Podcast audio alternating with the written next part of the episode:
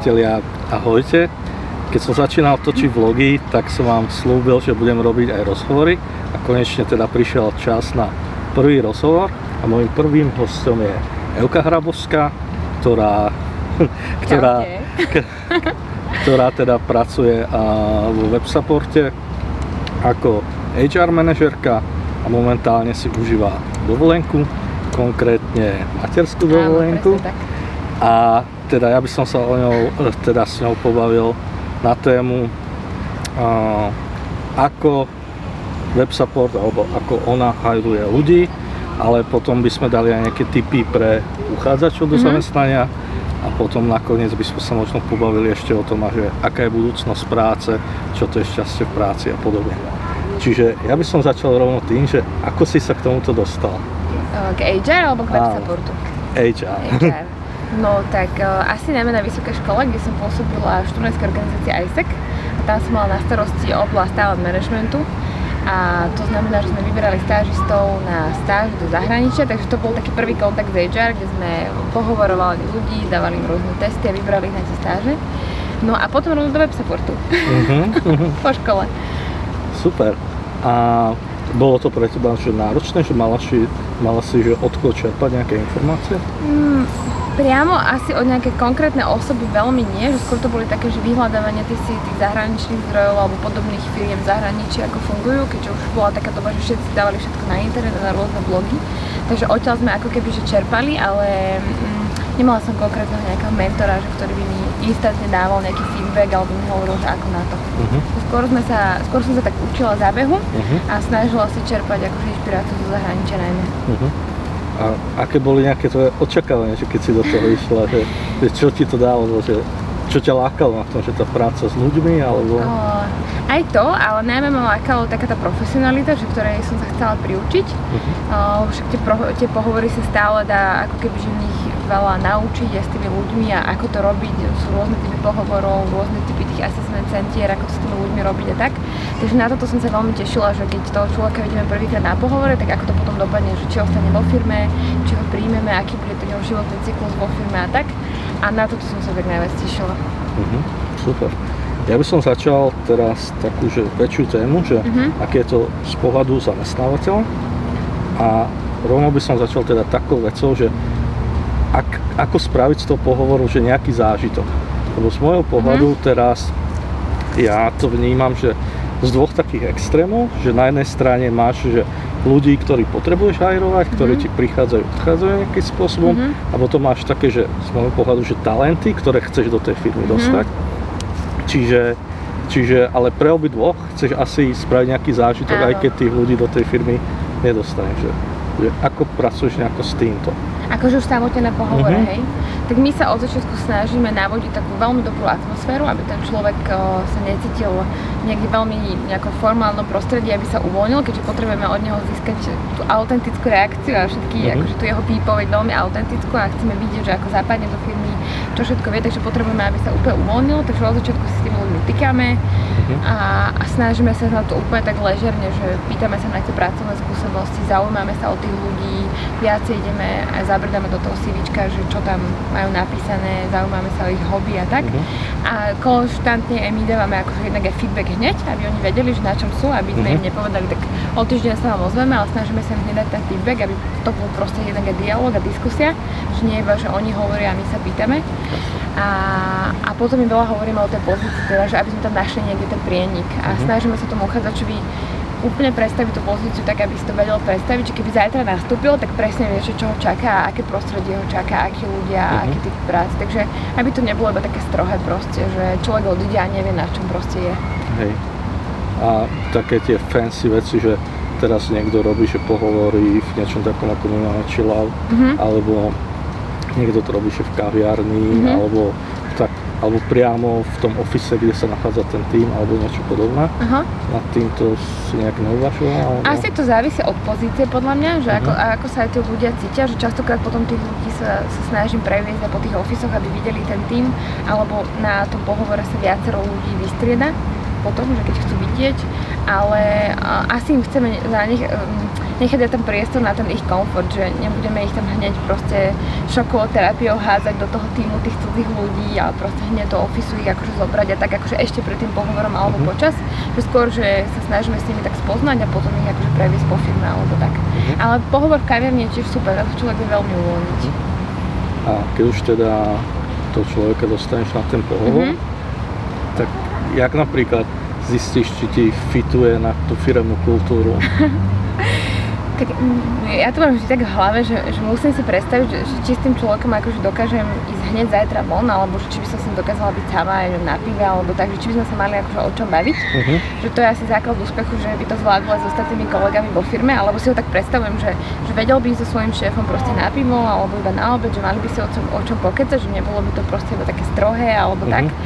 A, Takže presne sa bavíme o takých tých bežných veciach a chceme od toho človeka vidieť, ako proste reaguje. Pýtame sa ho na na rôzne situácie, ktoré my u nás vo firme zažívame, ako by on, ako by on riešil, ako by k nim pristúpil a tam už sa to potom tak ten človek pomaličke otvára a je vidno, že či je veľmi formálne nastavený a očakáva veľmi formálne prostredie uzavreté alebo vie si predstaviť uvoľnených kolegov a open office a podobne uvoľnenú kultúru a tak. Mm-hmm. Nie, každý, nie každý sa s tým stretáva. Keď ti príde človek z banky alebo z veľmi korporátneho prostredia, tak mm-hmm. oni si to nedokážu hneď predstaviť. Im to treba trochu tak navodiť, že či s tým budú akože komfortní.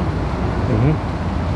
No tá pozícia je pre teba, že ťažšia v tom, že ty si v podstate, že kamoš s každým, no. takže teoreticky ty by si mohla ísť s každým na to pivo. Ale vieš čo, nie, už akože, to je presne ten tréning na tých pohovoroch, že, že fakt si viem veľmi rýchlo povedať, tak akože s týmto nie. Uh-huh. Akože kamož áno, čiže na tých pohovoroch je to také, že, že snažíme, aby sa ten človek cítil dobre a tak, ale viem akože hneď povedať, že tak toto asi nie, že toto by nebolo uh-huh. akože OK, že tá rovina tej slušnosti tam vždy je, že akože nepohádame sa tým s tým kandidátom alebo nie sme za mhm. zle, ale, ale vedela by som to povedať asi aj po prvom kole proste, že tak toto kultúrne není pre nás uh-huh. OK.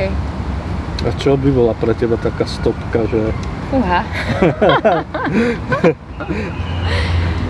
že čo kultúr, akože, že by uh-huh. úplne, že lebo tak typujem, že mm. predtým si to človeka nejakým spôsobom prekvapím vždycky, že mm. akú digitálnu stopu za sebou nechal na internetu. To si tak, pozeráme. Čiže, čiže to už asi vyfiltruje nejakých ľudí. Asi áno, hej. Ak, ak, ak by ten akože človek nejako veľmi prejavil na pohovore svoje nejaké politické preferencie alebo proste uh, rôzne rasové alebo také niečo, mm-hmm. že hneď som videla, že akože ideme proti sebe aj proti uh-huh. firme, tak asi to by proste nefungovalo ani pracovne, ani osobnostne, že to asi nie.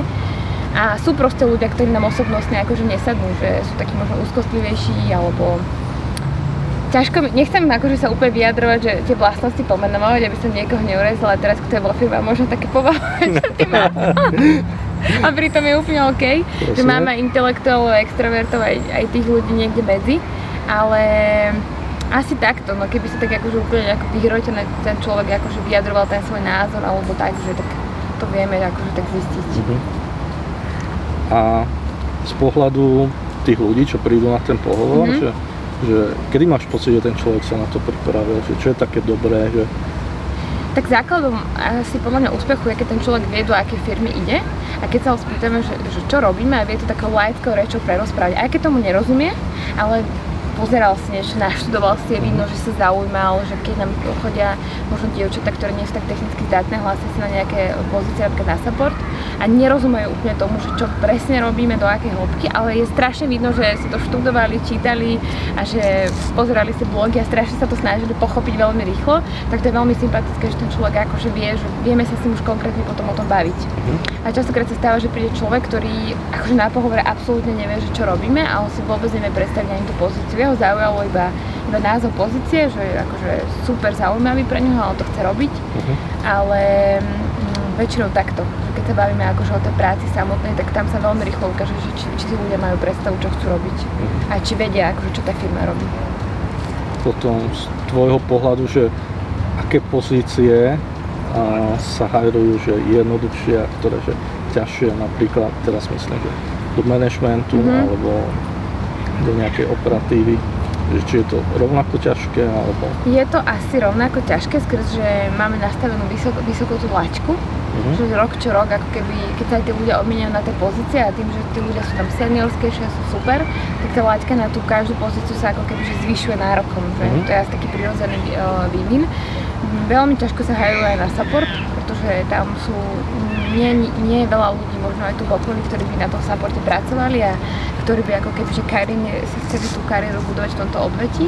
Takže je ťažké nájsť tých hodných ľudí, ktorí by to chceli robiť, mali by ten záujem a sú v tom aj dobrí. A do manažmentu, do, na tie seniorské pozície si taktiež veľmi ťažko hajruje, pretože tí seniori opäť prichádzajú z rôznych prostredí, či z korporátov, väčších firiem, malých. Mm. A tam to presne ten pomer, že skill a ten kultúrny fit je veľmi niekedy akože na tých miskách, na tých váhach je to veľmi akože niekedy odlišné. Mm-hmm. Takže človek môže byť super senior, ale kultúrne nám nemusí pasovať, alebo je kultúrne veľmi dobrý, ale skillovo je to veľmi sla- je to slabšie, akože nesplňa to tie očakávania, čo my potrebujeme. Rozumiem. Mhm. Potom, a ty si tam už spomínala takú, že nastavenú tú laťku. Mm-hmm. Že ako ju napríklad, že v tom inzeráte nastaviť tak, aby ti tam sa vôbec ešte niekto preliesol cez ňu, alebo vôbec si niekoho dostala. Ja si myslím, že ľudia sú veľmi odvážni a oni sa hlásia, keď tie skúsenosti nemajú.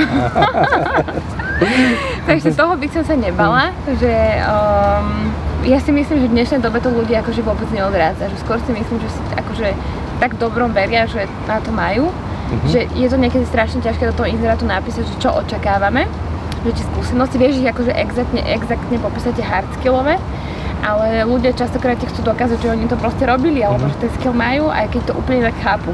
Takže toto podľa mňa problém vôbec teraz akože nie je. Že mhm. skôr akože sen, že sú ľudia seniory, ktorým sa ako keby že nechce na tie pozície reagovať, že čakajú, že my si ich oslovíme aktívne, ale nemám teraz taký pocit, že by ľudia sa báli zareagovať na pozíciu, lebo nemajú nejaký z tých akože skúseností alebo znalostí.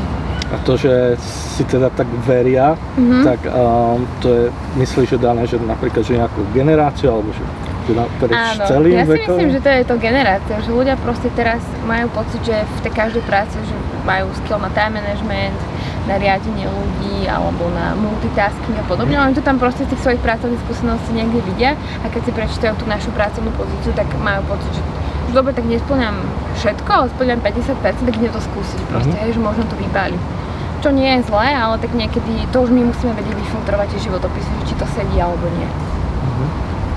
Potom z tvojho pohľadu, a, aké to je napríklad, že prijať freelancera ako zamestnanca? Mm, ne, nevidím na tom nič zlé. Lebo väčšinou oni majú že nastavený nejaký časový uh-huh. režim, v ktorom uh-huh. fungujú, napríklad majú nastavenú nejakú hodinovú sadzbu, uh-huh. ktorú väčšinou sú ochotní nejakým spôsobom prijať a zrazu majú pracovať s tým týmom v nejakom inom rytme hey, Tak oni hlavne musia sa nastaviť na to, že to asi chcú robiť a že im to za to stojí sa ako keby prepnúť do toho režimu. A myslím si, že ten freelancer má veľa výhod, že ide do super kolektívu ľudí, kde sa veľa vecí naučí, tá pracovná doba by stále akože flexibilná a podľa mňa tým nejakým pomalým priebehom sa do toho vie dostať ale musí to samozrejme byť človek, ktorý akože chce switchnúť z toho freelancera na to klasické, akože ten pracovný čas a ten režim, ako ten tým funguje, že myslím, že nemáme zamestnaného žiadneho akože echt freelancera, že ten iba freelancovala. Myslím, Fun- že aktuálny grafik bol freelancer. Aha, Peťo? Aha. Uh-huh. Aha, to neviem, toho som nepríjmala ja. to neviem, no. A teda... Ale ak... tak vyzerá, že mu to ide. Nie, mu to ide, ide. Zdravíme Čau, Peťa. Peťo. A teda, že e, nebráni sa že, nie, že nie, nie, nie, loviť v týchto vodách nejakým spôsobom. A potom asi je to také, že celkom jasné, keď príjmaš človeka na pozíciu, ktorá už existuje, mm-hmm. asi teda spomínala, že zdvíhajú sa tie očakávania. Mm-hmm. Takže ako to funguje, keď sa tá pozícia vytvára? Lebo väčšinou si tam predstavíš človeka s tými asi najlepšími vlastnosťami, mm-hmm. že akého mm-hmm. chceš. A kto vlastne, že rozhoduje potom, že či si niečo ubrať. Realita. Keď, to, keď tú pozíciu dáme vonku, tak realita nás niekedy tak prefacká, že vlastne buď, kandid, buď tí kandidáti takí nie sú, alebo, alebo neexistujú, alebo proste tá realita, tí uchádzači, ktorí sa nám hlásia, tak vieme ako keby že zistiť, že tak ok, tak niekde musíme polaviť, že nie je taký profil človeka, alebo to niekedy ponorovnávame so zahraničím, či také nejaké podobné pracovné pozície existujú v zahraničí a čo sú tam na to ľudia uh-huh. a snažíme sa to nejako tak pretaviť tu, či sa nájdú akože takí ľudia profilovo, ale potom už samotné tie pohovory a tí ľudia, ktorí sa nám hlásia a ten čas, ktorý my sme ochotní obetovať tomu, že čakáme na tých ľudí alebo oslovujeme nejakých nových a potom sa tak porovná, že ten inzerát po mesiaci a tí kandidáti, ktorí sa na ten mesiac prihlásili, tak akože čo, že funguje to, nefunguje to ten inzerát, že existujú takí ľudia a proste to sa tak už potom vyrovná celé. Uh-huh. Lebo nie je 100% meč podľa mňa, že pracovná pozícia a kandidát. Hlavne na pozíciách, ktoré sa novo vytvárajú. Uh-huh. Lebo niekedy ani, aj my sa môžeme míliť možno niekde v procese a v tých očakávaniach ako keby. Uh-huh. Uh-huh. Jasné. A teraz si predstav, že by si nemala to šťastie, že mm. pracuješ vo, vo web supporte, mm. ale bola by si napríklad, že vo firme, ktorá nie je až tak atraktívna mm-hmm. a z pohľadu to, že, že nepôsobí tak dobre ako sama, za, budúci zamestnávateľ. Že, že ako by si tam riešila v podstate to príjmanie ľudí, alebo že ako by si sa tam k tomu postavila? Tak um, asi je dôležité, aby tá firma sa nejako začala zviditeľňovať tej, tej komunite, ktorej napríklad pôsobí. Hej, že možno si vymyslieť nejaký biznis, ktorý by to bol, ale neviem teraz tápať, ale dajme tomu, že... Tak, no, že môžeme ísť do extrému, môže to byť, že predavačka v supermarkete, vieš. No, tak musím sa dostať do komunity predavačov, ktorí, ktorí robia v supermarketoch. A, ale myslím si, že tak to je taká kontroverzná teraz téma, hej, že, že aké majú predavači slabé platy, ako veľa musia robiť, častokrát majú tie smeny a nemôžu si ani sadnúť a tak. Takže by som vyzdvihovala tie benefity, ktoré my by sme im ako ten um, supermarket ponúkali a možno im to tak akože aj vizualizovalo, hej, že toto sú naši zamestnanci a takto sa proste majú, takto sú spokojní, takéto majú benefity, uh, sú špecialisti na, na, na, na prácu s pokladňou, hej, mm. alebo takže odprez- snažila by som sa čo najviac odprezentovať tú firmu a tých ľudí, ktorí v tej firme sú, lebo ten kandidát už potom nemá ako inak akože pochopiť. Mm. Jedine cez tých ľudí a cez tú samotnú firmu. Možno nejaký blog spísať, ísť viac na tie sociálne siete a ukazovať ten život v tej firme, ako funguje, ako je tá práca za to pokladňou, alebo natočiť nejaký, ja neviem, život toho človeka za to pokladňou a dať mu GoPro kameru na hlavu a spraviť video, že ako to vyzerá za ten celý deň proste, alebo tak. Ale asi sa najviac viditeľne online, by som mm-hmm. povedala. No to, asi to nestojí veľa, tú firmu, len to treba akože čas a, a čas a nejaké nápady a ten obsah, ale myslím si, že na to, čo to môže prilákať, tak to nestojí veľa tú firmu. Uh-huh. Takže byť viditeľný na Facebooku, na Instagrame, na LinkedIne a byť taký dohľadateľný, hej, že a niečím zaujímavý pre, to zamestnan- pre tých zamestnancov budúcich. Uh-huh. Veľa takých uh, že modrých knih v tomto hovorí, že, uh-huh. že tá práca aj takáto musí tým ľuďom dávať zmysel, aby uh-huh. sa by na ňu, na ňu nejakým spôsobom hodli a práve uh-huh. cez tie sociálne médiá sa to dá super. Hej, hej, určite, no. Tak to je, teraz je to taký, sú to také kanály, kanály, ktoré najviac fičia a ľudia to proste sledujú, takže si myslím, že to by bolo super. Uh-huh. A z toho pohľadu toho zamestnávateľa som ja taká, že posláva, čo by som sa chcel uh-huh. spýtať, a to je, to je, a že nie každý s tou firmou nejakým spôsobom fitne. Uh-huh. A s niektorými zamestnancami sa treba rozlúčiť, mm-hmm. alebo že niektorí odídu sami. A to je asi na, na dlhšiu diskusiu. Ale mňa by v tomto prípade zaujímalo, že z pohľadu firmy, ako ďalej s tými, s tými ľuďmi pracovať. Alebo že... S takými, čo nefitujú ako keby... No skôr takí, že čo odídu z firmy, a, ale, ale chceš, aby tá spomienka na, na to zamestnávateľa bola fajn. Hej, tak to je taký prípad, že rozlúčime sa, že tak vzájomne, že v dobrom, že vieme obi dve strany, že prečo a na konci toho dňa, že súhlasíme s tým, akože tie obe strany. A podľa mňa je fajn, keď tá firma ostáva v kontakte v takom, že dá im ako keby na výber tým zamestnancom, že vedia zostať s nami v kontakte a vie ich pozývať na nejaké grilovačky alebo nejaký vianočný večerok, alebo ak má firma nejaké výročie napríklad, alebo nejaký newsletter internet, ktorý dokáže posielať a byť s nimi v takom kontakte, lebo aj keď sa možno rozošli v tom, že tá firma musela urobiť to rozhodnutie a rozlučiť sa s tým človekom, tak stále je to ten ambasádor tej firmy, ten odchádzajúci, ktorý bude hovoriť, že ako sa mu robilo, ako sme ho príjmali, aký bol zaučiací proces, ako, ako sa vzdelával, čo zažil a podobne. To už ako to dopadlo, to už asi bude na ňom, ako to on bude ďalej posúvať, tú mm. informáciu. Ale on, on bude ako keby ten šíriteľ toho, že tej atmosféry v tej firme a toho všetkého, toho celého prostredia. Takže firma by minimálne mala zostať s tými zamestnancami v kontakte v takom informatívnom, že ako firma ďalej mhm. funguje, minimálne ich pozývať na nejaké akcie, však to je podľa mňa super. A z praxe funguje to? Mm, funguje to. Je pravda, že, že už máme veľkú, ako keby, že veľký počet zamestnancov, ktorí kedysi nás robili za tých 15 rokov. Nie je to úplne aktívne rozbehnuté zatiaľ, ale snažíme sa to robiť Teraz viem, že chodí už aj newsletter, alebo teda také nejaký informačný mail na všetkých, všetkých zamestnancov, ktorí majú na výbor, či s nami zostanú v kontakte alebo nie.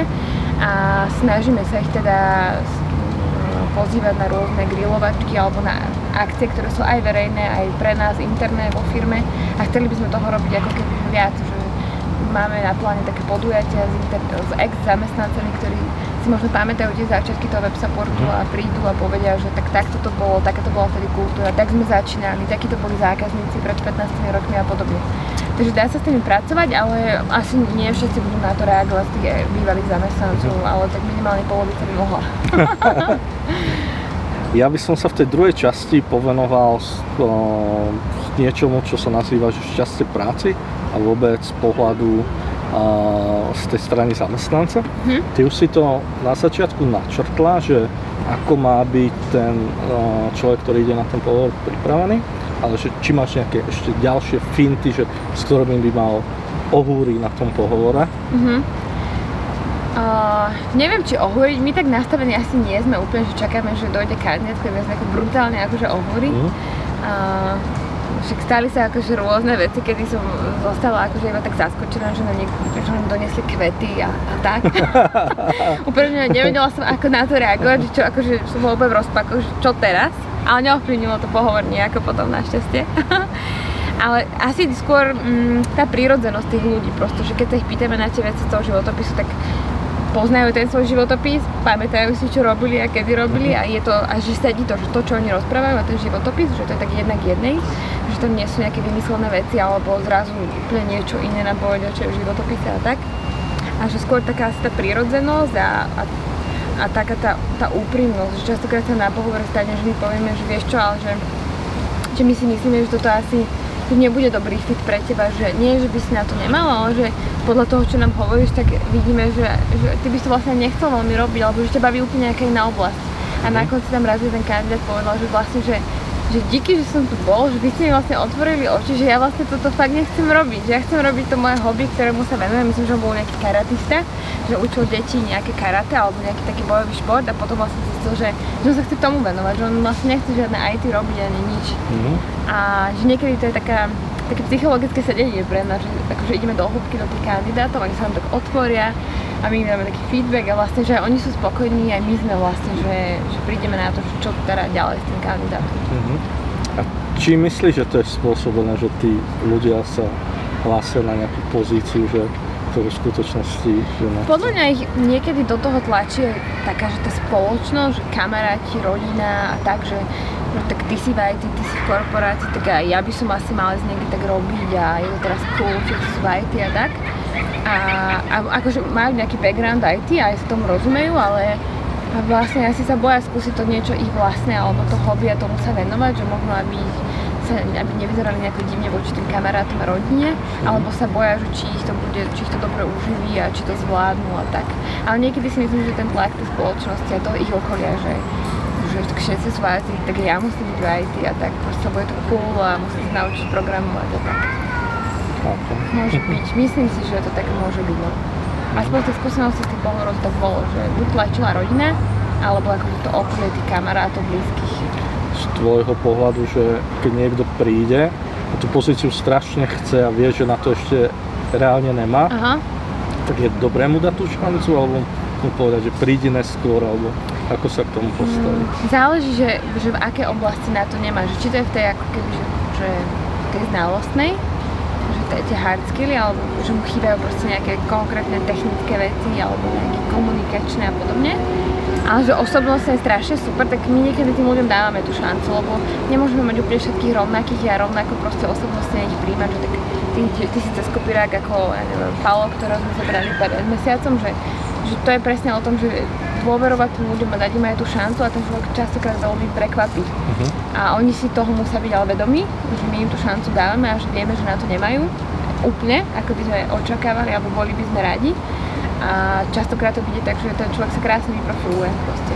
Ale je to aj o tom nastavení tej firmy asi, že aby do toho takto šla. Uh-huh. A ten človek to... to musí vedieť, že ideme do toho s tým rizikom, hej? Uh-huh. že proste nemusí to dopadnúť dobre. Uh-huh. Yes. Ale niekedy to je lepšie to skúsiť takto, ako potom ako potom mať také očakávania a zistiť vlastne po troch mesiacoch už tak nič. Radšej do toho skúšobne na pár týždňov a povedať si, tak poďme to vyskúšať a uvidíme, že ako sa budeme obe, obe strany cítiť uh-huh. a potom si povieme, že čo a ako. Uh-huh. Ale stojí to za to. Verím. Um, z tvojho pohľadu, že čo sú možno také, že faktory mimo ešte toho pohovoru, čo mm-hmm. môžu napríklad, že nejakým spôsobom zvýšiť pravdepodobnosť alebo nejaký úspech toho uchádzača z mhm. pohľadu, mm-hmm. že som kóder, tak prispievam do nejakého open source na GitHub mm-hmm. alebo niečo takéto, že ako veľmi sa na toto prihliada. Pozerá sa na to veľmi, je to iba sympatické, keď ten človek eh, má nejaké, že keď je to z tých iných pozícií, tak možno nejaké dobrovoľnícke skúsenosti, uh-huh. venuje sa nejakým svojim iným projektom a má nejaké hobby popri práci, alebo aktivite svoje profesie, že tak niekto chce robiť HR, tak sa pozeráme na to, že že tak nechodí iba do roboty a nerobí to HR, ale vyhľadáva si nejakú literatúru, môže chodiť po nejakých konferenciách, uh-huh. vzdeláva sa alebo má nejakých mentorov. A to isté možno platí pre tých developerov, že či sa zaujímajú tú komunitu, či vyhľadávajú podujatia, či niekde prispievajú, že, akože, či sa zaujímajú o tie témy, ktoré proste robia, alebo to je iba také, akože, že nie, že proste odrobím to, čo mám a idem domov. Uh-huh. Častokrát uh, vítame takých ľudí, ktorí sú aktívni v tej, v tej oblasti, ktorú robia, lebo to my od nich očakávame potom, že keď prídu, tak nie je jednak, že budú robiť na tých taskoch, na tých projektoch, ktoré my povieme, ale že budú proaktívni a oni budú prinášať ako ten iný pohľad. Uh-huh. To je super. a keď je teda ten človek v tej, v tej firme, čo si ty osobne predstavíš po pojmom, že šťastie v práci? Uh-huh. Uh, no šťastie v práci, akože pre mňa to je taká tá definícia toho, že človek musí byť uh, spokojný, keď sa ho niekto spí. Že to je presne to, že je víkend a človek akože nehudra v nedelu, že musí spôjť len do roboty, ale je že úplne OK. Proste, uh-huh. tak môže hudrať na to vstávanie a na to, že musí stať. ale už, už vie, že ide do roboty, čakajú tam super kolegovia, bude mať zaujímavú prácu, možno nejaké výzvy, je tam trochu aj toho strachu, či to stihnem alebo či to zvládnem spraviť. A teší sa na ten kolektív a, a nesedí 8 hodín a nepočíta si čas, keď musí ísť domov. Uh-huh. To je mhm. pre mňa šťastie práci, keď ten človek si to vie užiť tú prácu, ktorú má, vie sa do toho úplne dať to plné svoje nasadenie a teší sa do tej práce a nie je to také umúdrané možno. To je pre mňa také šťastie v práci. Uh-huh. To je asi základ. A teraz, čo môže že zamestnávateľ spraviť preto, aby to tak bolo? tak musí navodiť asi také tie, taký ten, takú tú uvoľnenú atmosféru asi v tej firme. A to sa asi častokrát nedá, keď je to nejaké že formálne prostredie, ale uh, ten človek by sa mal akože tešiť na tých kolegov, takže tí kolegovia by mali byť v pohode, že všetci si proste rozumejú. Uh, zamestnávateľ môže spraviť to, že, že vie, že ten človek je rád na tých projektoch, na ktorých robí, že ho proste bavia. Ak ho aktuálne nebavia, tak uh, mal by spraviť niečo, že mu dá nové projekty a budú toho človeka opäť baviť a podobne, že mal by mu stále dávať niečo do tej cesty, na čo sa ten človek bude tešiť proste a vytvárať mu tie podmienky na to, aby aby ten človek sa z toho vedel tešiť. Či už to je práca, vzdelávanie, nejaké konferencie, kolegovia a ten tým a to prostredie. Uh-huh. Ale zase mm, netreba to tak hýčkať, že ten zamestnávateľ musí všetko preto robiť, aby ten človek tam bol akože mega spokojný, uh-huh. že očakáva sa od tej druhej strany, že tá druhá strana si to vypýta ten človek, hej, a že nebude taký hýčkaný, ale že, že on tú svoju radosť akože ukáže v tej práci, hej, a v tom svojom akože komitmente v tej práci. A takže aby to bolo také, obo, ako také mm, obojstranné. Čo sa týka to šťastie v práci, tak teraz vznikajú také pozície, že happiness mhm. manager a podobne. Z tvojho pohľadu je to niečo, že čo by malo priamo riešiť HR, alebo treba na to, že nejakú samostatnú pozíciu, alebo že pri akom počte ľudí, alebo... No, asi to závisí od toho počtu ľudí. Myslím, že tak nad 50 už je to taká otázka, že treba to podľa mňa riešiť, uh-huh. lebo niekedy to HR mm, keby v tej kapacite úplne nemusí stíhať, záleží ako sa veľmi hajruje a čo všetko to HR má na starosti, ale minimálne je to téma pre šéfa firmy a pre človeka, ktorý má na starosti nejaké tie ľudské procesy, ľudské zdroje a, a ktorý nejako najčastejšie prichádza do toho styku s tými zamestnancami, čo môže byť taká kombinácia, že office manager, možno HR, a, hlavne ten šéf firmy by podľa mňa sa minimálne mal zaujímať tými, tou témou a tými otázkami, že malo by to byť aj v jeho záujme, aby takéto veci proste riešili, to šťastie práci, aby aj keď niekto by mal túto oblasť, že sa na starosti, tak aby aj on o tom vedel a aby s tým súhlasil, aby to nebolo proste iba niekoho, niekoho projekt. Uh-huh. A na tých 50 už určite podľa mňa tam treba vyhrať minimálne priestor nejakému človeku, ktorý sa tým bude zaoberať, lebo je veľa konferencií, veľa zdrojov. V Čechách je strašne veľa konferencií na to, tam sú úplne na to fišťa, to uh-huh. je mhm. úplne neskutočné. A, a takže hej, určite je to téma, ktorá presne pre, týto, pre túto generáciu mileniálov a firm, ktoré sa snažia byť otvorené a neformálne a viacej kamarátske, tak je stále, stále veľmi dôležité. Uh-huh. Ja k tomuto napadajú ešte dve veci, uh-huh. že ako presvedčíš nejaké vedenie firmy, že to naozaj potrebujú. Uh-huh. A potom druhá vec je, že či už potom ten, ten happiness manager sa nestáva takou butlavou vrobou pre tých ľudí, čo sa permanentne na niečo stiažujú uh-huh. a tak. Možno by to... Ne Nemal by to byť, akože t- keď si ja predstavím, že happiness manažera, tak by to mal byť podľa mňa človek, ktorý sa stará o, o to, aby ľudia vo firme všetko mali, ale skrze vzdelávanie napríklad, aby to nebolo presne takéto hýčkanie z tých ľudí. Takže to vedenie potom ľahko presvedčí, keď akože im dá tie informácie o tom vzdelávaní, že čo tí ľudia potrebujú, aby oni boli spokojní a ešte aby aj firma tým niečo získala, keď tých ľudí tam pošla a tí ľudia budú vďační veľmi za to, keď môžu za nejakú veľmi dobrú zahraničnú konferenciu, že že ten happiness nie je úplne o tom, že tak máme tu teraz 100 kg ovocia ráno na stole si nájdem kávu a raňajky.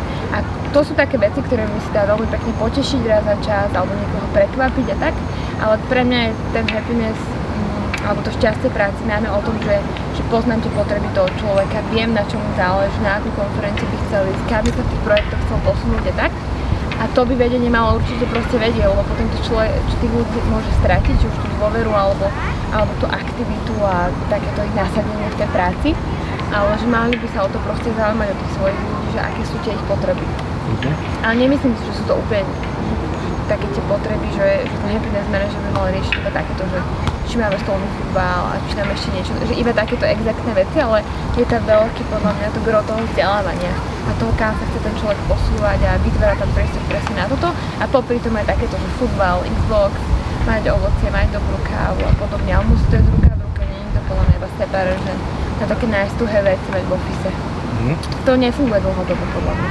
Potom z tvojho pohľadu Jak to funguje napríklad s takými ľuďmi, že čo sú, dajme tomu, že viac uzavretí do seba, alebo introvertí, ktorí mm-hmm. ťažšie dávajú feedback na niečo takéto, alebo nevyjadrujú sa k tomu. Tak alebo... to, nech to musíš fakt nejako vypačiť, zobrať ich na obed, alebo, alebo tak post, akože pokiaľ oni nechcú, tak je to ťažko do nich akože tlačiť, pokiaľ sú spokojní a, ro, a robia si robotu a nemáš pocit, že by ich niečo veľmi trápilo ale je dobré ich ako keby učiť k tomu, aby oni vedeli dať ten feedback, hej, že mm. oni možno chcú ísť na nejakú konferenciu, alebo to nepo, ale to nepovedia, alebo chcú nejakú knihu si kúpiť, niečo, nejaké vzdelávanie, nepovedia to a, a podobne, takže podľa mňa tak pomalými krokmi a možno tými projektami, ktoré im človek zadáva, tak ich do toho tak trochu tlačiť, že musia ten projekt, musia ten feedback proste nejako postupne vyjadrovať, či už na obede alebo pri nejakom projekte a podsúvať im také, také rôzne výzvy, ktoré, ktoré ich dotlačíš do toho, aby ten feedback postupne dávali. Uh-huh. A ako ty máš toto prepojené s nejakou, že, akože otvorenou alebo slobodnou firmou? Uh-huh.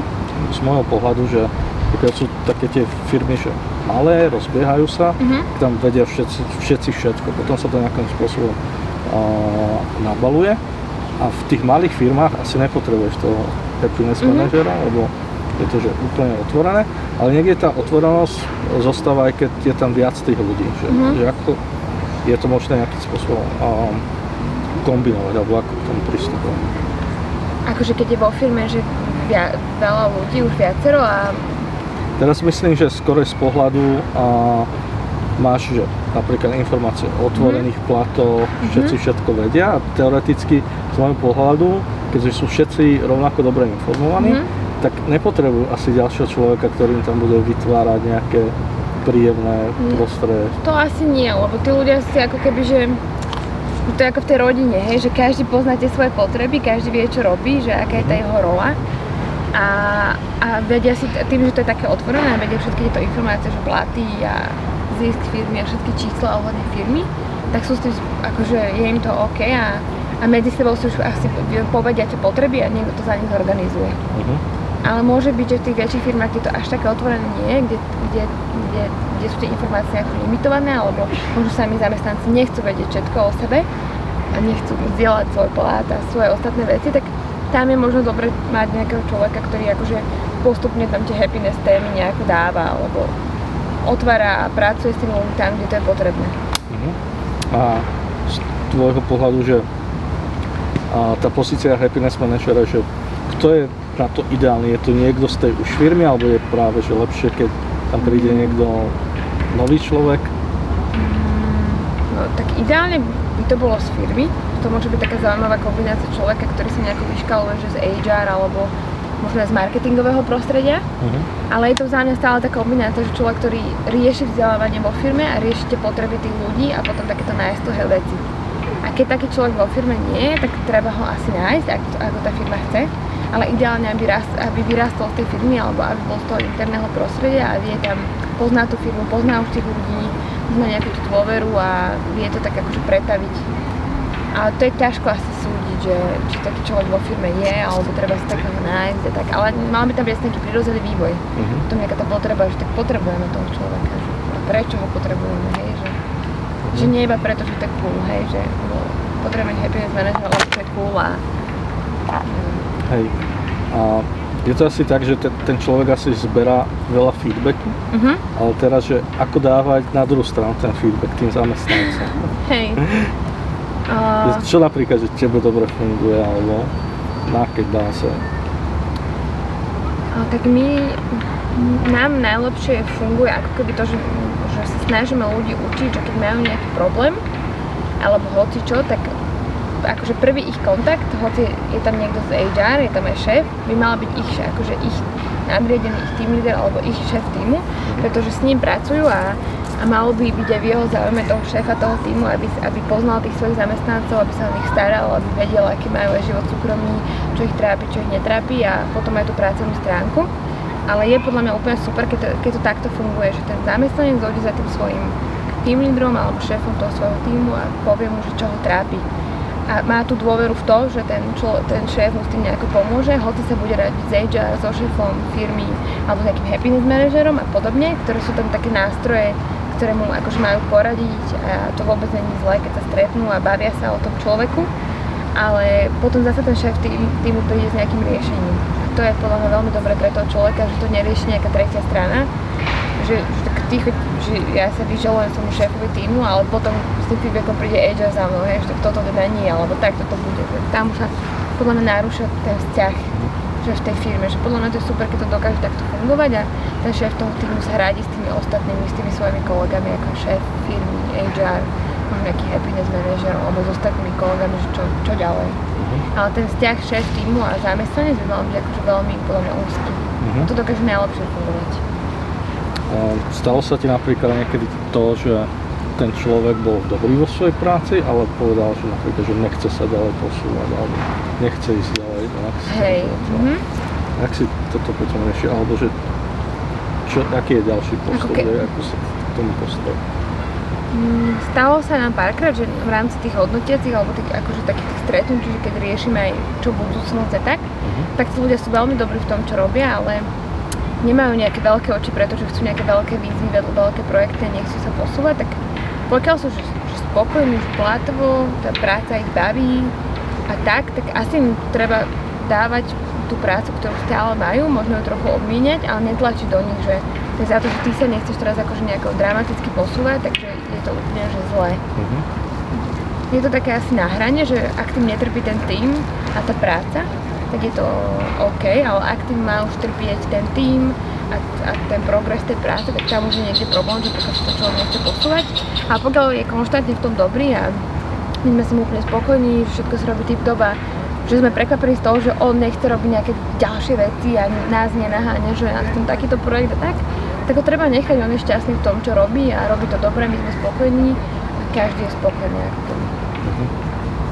On sa ozve zase, keď bude chcieť podľa mňa sa posunúť a my ho môžeme osloviť, že tak pozri, toto nechceš? jasne, jasne. A potom z pohľadu nejakých jeho slabých stránok, napríklad pri tom pohovore, čo sa zistia, mm-hmm tak tam, jak sa s tým ďalej dá nejak pracovať, ak má ten človek záujem. Tak sú, mm, ja o, úplne nemám rada to pomenovanie, že slabé stránky. Podľa mňa sú to, že, že v angličtine to je super, že improvements, že sú to akože veci, ktoré, na ktorých treba ďalej pracovať. A my si musíme byť akože e, vedomi toho, že na čom treba popracovať, lebo nie každý je hotový na 100% na tom mm-hmm. pohovore a je super. A, takže my si musíme byť toho vedomí a, a potom na tých ďalších hodnotiacich alebo na tých stretnutiach s tým človekom s tým pracovať a baviť sa o tom. A treba mu dať feedback nie na začiatku, že tak si technicky super zdatný, že toto ti pôjde asi strašne rýchlo, že to pochopíš všetky tie súvislosti, ako to funguje. A že očakávame, že ty popracuješ na tej komunikácii, že chceme ťa do firmy, lebo sa nám páči, že si skúsený a podobne, ale vidíme, že tá komunikácia by mohla byť lepšia, hej, že tak skús ty na tom popracovať, hej, alebo že ako ti my k tomu môžeme pomôcť, alebo tak a už my ďalej na to pracujeme, alebo teda ten šéf toho týmu, aby to človeka proste s ním o tom rozprával, aby možno vytváral také situácie a to prostredie, kde si to on bude trénovať a zlepšovať sa v tom a podobne. Super. a veľa sa v poslednej dobe hovorilo o tom, že umelá inteligencia mhm. raz na, nahradí isté typy zamestnania alebo, alebo večer, väčšinu z tých pozícií. Ako to ty nejako vnímaš, že kam to smeruje, alebo jak sa to zdá? Kým smerom? Uh, tak asi v tých západnejších krajinách to ide veľmi rýchlo a určite sú pozície, ktoré sa dajú takto proste že vymeniť, že za to umelú inteligenciu a tak. V HR to bude problém, lebo tam sú častokrát také vlastnosti ako empatia proste a, a tie osobnostné stránky a tá dôvera, ktorú, ktorú či už na tých hodnotiacich alebo aj na tých stretnutiach s stretnutiach s ľuďmi alebo na tých pohovoroch ťažko tam to nahradí tá umelá inteligencia. Môže nám pomôcť možno v tom nejakých tých že testoch, testovaní alebo v nejakom vzdelávaní nám môže trošku pomôcť a tak. Ale bolo by som možno opatrná s tým, že aby to úplne nahradilo HR a nejaké pohovory a hodnotiace a takéto veci, že to ja si, ja verím tomu, že aj tam sa to dostane mm. a bude to presné, ale treba s tým tak akože opatrne nárábať, že treba si to stále tak feedbackovať tie dáta, ktoré my do toho dáme a ktoré odtiaľ prídu, že či to sedí s tou realitou, ako sme boli zvyknutí. Čiže prvé kolo môže byť s botom? no, napríklad.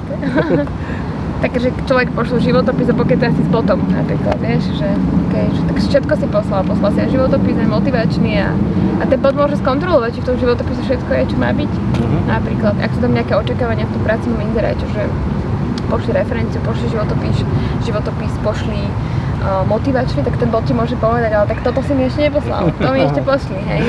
Alebo ti bod môže poslať pozvánku na pohovor, to môže byť tiež cool. Uh-huh. To je fajn. Super.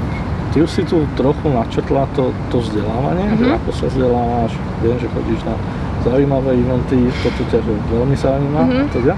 Že máš nejaké ďalšie hinty, že ako sa v tomto dá vzdelávať? V HR alebo tak celkovo? V HR, lebo mm-hmm. z môjho pohľadu, že to nie je len že pre pozíciu mm-hmm. HR, ale napríklad, že tam je na tých eventoch o, veľa zaujímavých informácií, napríklad aj pre tým líderov, že mm, ako s tým áno, pracovať. Hej, hej. Uh, no asi najviac byť v tej, v tej komunite a v tom networku. Mne sa najviac osvedčilo, že, že vyhľadávať si tie eventy, napríklad strašne veľa konferencií na túto tému, že happiness, HR a takéto veci sú v Čechách, to je akože oni fakt na to fičia. A dobre je si odsledovať tých ľudí, že majú nejakú prednášku, tak že zistiť si, že OK, tak sú na Facebooku, taký followujem, alebo na Twitteri, alebo na LinkedIn, alebo majú nejaký svoj blog. Uh-huh. A spísať si tie poznámky, pozerať si tie inšpirácie, na ktoré oni odkazujú na ďalšie a ďalšie, lebo cez tých ľudí, ktorí na tých konferenciách sú, tak oni ti vedia odkázať na ďalšie a ďalšie zdroje, z ktorých aj oni čerpajú a veľmi radi sa o to ako keby že podelia. A človek si už potom vyfiltruje, čo mu vyhovuje, kto sa mu názorovo páči alebo mu je veľmi blízky a mhm. tak. A tie konferencie, tá komunita je podľa mňa také grow, lebo môže si vygoogliť hoci čo, hoci aké zdroje, ale ťažko je to súdiť a porovnávať, či to je OK, ale tie konferencie strašne veľa dajú, alebo také networkingové podujatia, kde sú tí HRisti, alebo tí ľudia zo vzdelávania, alebo tí lídry, ktorí ti vedia odkázať na ďalších a ďalších ľudí, čo úplne, že super. Super.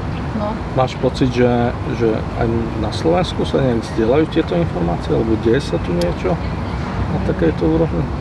Ja si myslím, že veľmi málo. Uh-huh. Teda, že keď som aj začínala Večer, tak som si sa snažila nájsť také neformálnejšie podujatia, alebo celkovo, že tak začínala som Večer, tak idem teraz na pozrieť si všetky HR konferencie, ktoré sú a tak. Častokrát som bola sklamaná, že je to iba také čistá prezentácia firmy. Uh-huh. A, a, prezentácia tých benefitov a tak, ale oveľa prínosnejšie pre mňa keď niekto povie nejaký, nejakú skúsenosť tej firmy, ktorú mali a ako to riešili a v čom im to pomohlo, v čom im to nepomohlo a, a podobne. A, takže, ale postupne na Slovensku vznikajú rôzne formáty, ku ktorým je veľmi ťažké sa dostať, že akože že vygoogliť si ich, alebo tak, že musíš fakt, že buď poznať nejakých ľudí, ktorí ti o tom povedia, mm-hmm. alebo ťa zavolajú. Častokrát to nie sú ani HR firmy, ktoré to robia, ale rôzne vzdelávacie agentúry, ktoré robia, že raňajkové sedenia a tam dojdú HRisti a zrazu ketate o proste veciach, ktoré vás trápia a zistíte, že vlastne všetci máte ten istý problém, hej, s ľuďmi, že nájsť tých správnych ľudí a podobne. A, a No myslím si, že na Slovensku je to stále akože také slabšie. Bo, bohužiaľ. No. Podľa mňa tá komunita tých firiem, ktorá teraz tak veľmi narastá a je akože na podobných, takých menších, tak bolo by super, že keby sa niečo spoločne podarilo zorganizovať a tí ľudia by boli viac v kontakte už. A ja si pamätám, že som sa veľa stretla s ľuďmi, ktorí pôsobia v HR, v slajdu, môj super mm-hmm. skúsenosť, ktorými sa pravidelne stretávali a kecali sme, že ako to u nich funguje, ako to funguje u nás a to nás strašne veľa proste dalo, že už sa tak vyrozprávať zájomne a zistiť, že, že wow, a vy to zažívate, a my to zažívame, že nie sme jediní, ktorí máme mhm. takéto problémy a podobne a že si tak vzájomne akože pomôcť, tak to je podľa mňa strašne fajn a, a keď to tie firmy aj šerujú na nejakých blogoch alebo tak, tak to je iba super, ale stále je to obrovský priestor podľa mňa, obrovský. Lebo ťažko je ísť na nejakú veľkú HR konferenciu, kde zrazu sú firmy, že že zo stavebníctva, tovar, nejaké továrne, z automobilky, z IT. A teraz oni ťažko si nájdú tie spoločné témy, hej, že jednak sú... Tak ale na druhú stranu všetci chcú mať spokojných zamestnancov. Chápem, ale že je to ťa, ťažko aplikovateľné pre všetkých, že buď nech sú tie konferencie akože tematicky veľmi obsahovo na niečo zamerané a to už vyfiltruje tú skupinu tých ľudí, ktoré také problémy riešia, uh-huh. alebo nech sú proste, že HR konferencie pre ITčkárov, pre automobilky a podobne, kde sa tá skupina ľudí zase podobná stretne, ako keď sa stretneme 300 ľudí na konferencii, kde každý rieši úplne iný problém, hej, a, mhm. a tie témy dajú možno jednej štvrtine niečo, potom druhej štvrtine a niektorým vôbec nedajú nič. Čiže keby to bolo tak tematicky proste robené, tak je to podľa mňa úplne super. Čo sú z tvojho pohľadu také aktuálne trendy? Ja som napríklad teraz zachytil, že chodia osobné videoposlánky napríklad hey, na pohovoria a niečo podobné. A čo teba tak nejak zaujalo v tomto, že čo by si rada vyskúšala? Mm, no, mne sa teraz akože sa snažíme tak experimentovať tým, že o, začalo GDPR a všetkých to asi tak nejako postrhlo, tak teraz prechádzame takú fázu, že, že ako, ako zbierať tých kandidátov, ako mať nejaký ten talent pool a tak, tak toto je taká veľmi zaujímavá oblasť, že ako s tým pracovať, ako si ten management interne vo firme nastaviť a mať tých kandidátov jednak stále pod kontrolou a vidieť ich a vidieť ten proces, lebo je to kvantum ľudí a človek sa tu strašne rýchlo stratí. Tak to je veľmi také zaujímavé a a tie témy tých milenialov a tých ďalších generácií, ktoré proste akože idú, hej, ktoré nás mm. čakajú na tých pohovoroch, že, že čo, čo tí ľudia vlastne hľadajú, že budú často meniť job a chcú flexibilnú pracovnú dobu alebo chcú remote office alebo čo je to pre nich, čo ich tak zaujíma. A podľa mňa to pracovné prostredie sa bude strašne akože meniť stále. Teraz akože strašne bol boom okolo home officeov a, a open officeov. Teraz IBM je strašne proti tomu, aby boli open office, lebo zistili, že produktivita im strašne klesá a potom aj home office sa postupne v niektorých firmách rušia, lebo zistili, že tiež to nie je pre nich ono. Takže tieto témy a experimentovanie s nimi ma strašne baví, čo tak akože funguje v tom živote tej firmy. Super. A ja ťa poslám takú permanente, že dobre naladenú, vysmiatú, Aha. čo mne sa zase trošku kríži s tým pohľadom, že práca s ľuďmi, lebo to je asi že náročné, mm-hmm. kde ty berieš tú energiu a že Neviem. Keby som ti mala povedať, tak fakt neviem, ale Mňa to s tými ľuďmi akože fakt baví, že, že rozprávať sa, že Čiže priamo toto ťa naplňa. Áno, že to ma proste Mhm. baví, že, že niekedy sú tie pohovory aj komické, aj vážne, aj smutné, aj strašne dobré, a, ale že proste, že, že to bavenie sa s tými ľuďmi, že je to fakt niekedy taká psychológia, že, čo, že úplne ideme do hĺbky a bavíme sa o tých veciach a baví ma sledovať toho človeka, ako reaguje, ako sa zatvári a aj keď ja niekedy viem, že on to má ťažšie ako ja, hej, že, Mhm. lebo je proste, že sme ho dali do úzkých alebo niečo. Ale že toto ma tak akože baví a, a, a, a som obklopená ľuďmi, ktorí sú stále dobre naladení, Feri, ako aj ty. A snažím sa strašne filtrovať proste ľudí, ktorí nejako riešia veci veľmi, alebo tak, že neviem, nejako to tak prirodzene odfiltrovávam, som sa naučila a ide to proste. A čo ti spravilo radosť v poslednej dobe? A rozmýšľala som nad tým veľmi, a, že čo také no, radosť, tak máme syna, ten mi robí veľkú radosť stále. Ale keby som to tak mala tak nakombinovať, tak strašne som rada tomu, že sa, že sa mi podarilo vrátiť sa späť do firmy aj na taký, že polovičný part-time. a že sa to podarilo tak zosúľadiť, že, že aj, aj môžem párkrát do týždňa chodiť do práce, aj viem robiť z domu, aj sa mi tá práca dokázala proste prispôsobiť a že som taký ambasador teraz toho, že žena sa vie krásne po materskej vrátiť do práce a tá práca sa jej prispôsobiť a dúfam, že benefituje z toho aj firma. Ja som tomu veľmi rada, že sa to takto podarilo a tá práca ma baví, aj keď ja nerobím teraz všetko, robím iba možno nejakú väčšiu operatívu, ale stále ma to naplňa, stále som v tom kontakte s tými ľuďmi, stále sa teším na kávu v office a na tých ľudí a že som rada, že mm, sa to podarilo a že tá firma bola tomu naklonená a tie podmienky sa vytvorili. Lebo však, áno, som teraz žena na materskej, ale myslím si, že to je presne tá oblasť, ktorá čaká veľa zamestnancov teraz, zamestnávateľov, hej, že, že ako pracovať s tými ženami na tej materskej tak a ja som príklad toho, že sa to asi fakt dá, keď akože všetky strany proste chcú. A to ma tak akože teší, že že sa aj naplno dokážem venovať synovi, ale aj, aj mám niekde stále v úzadí tú prácu, ktorú, ktorú stíham a je to taký dobrý balans medzi všetkým a som rada, keď to môžem šíriť ďalej, že to funguje proste, že že všetci sú spokojní. Super. Ja ďakujem veľmi pekne ďakujem za za túto optimistickú bodku a dúfam, že sa vám rozhovor páčil. Určite uh, dajte na to feedback, komentáre Dajte, dajte. a Popýtajte sa niečo v otázkach, v komentároch. ja som veľmi vďačný, že Elka do tohoto išla ako prvý, prvý host na rozhovor a dúfam, že sa vidíme zase niekedy na budúce. Ahojte. Čaute. Som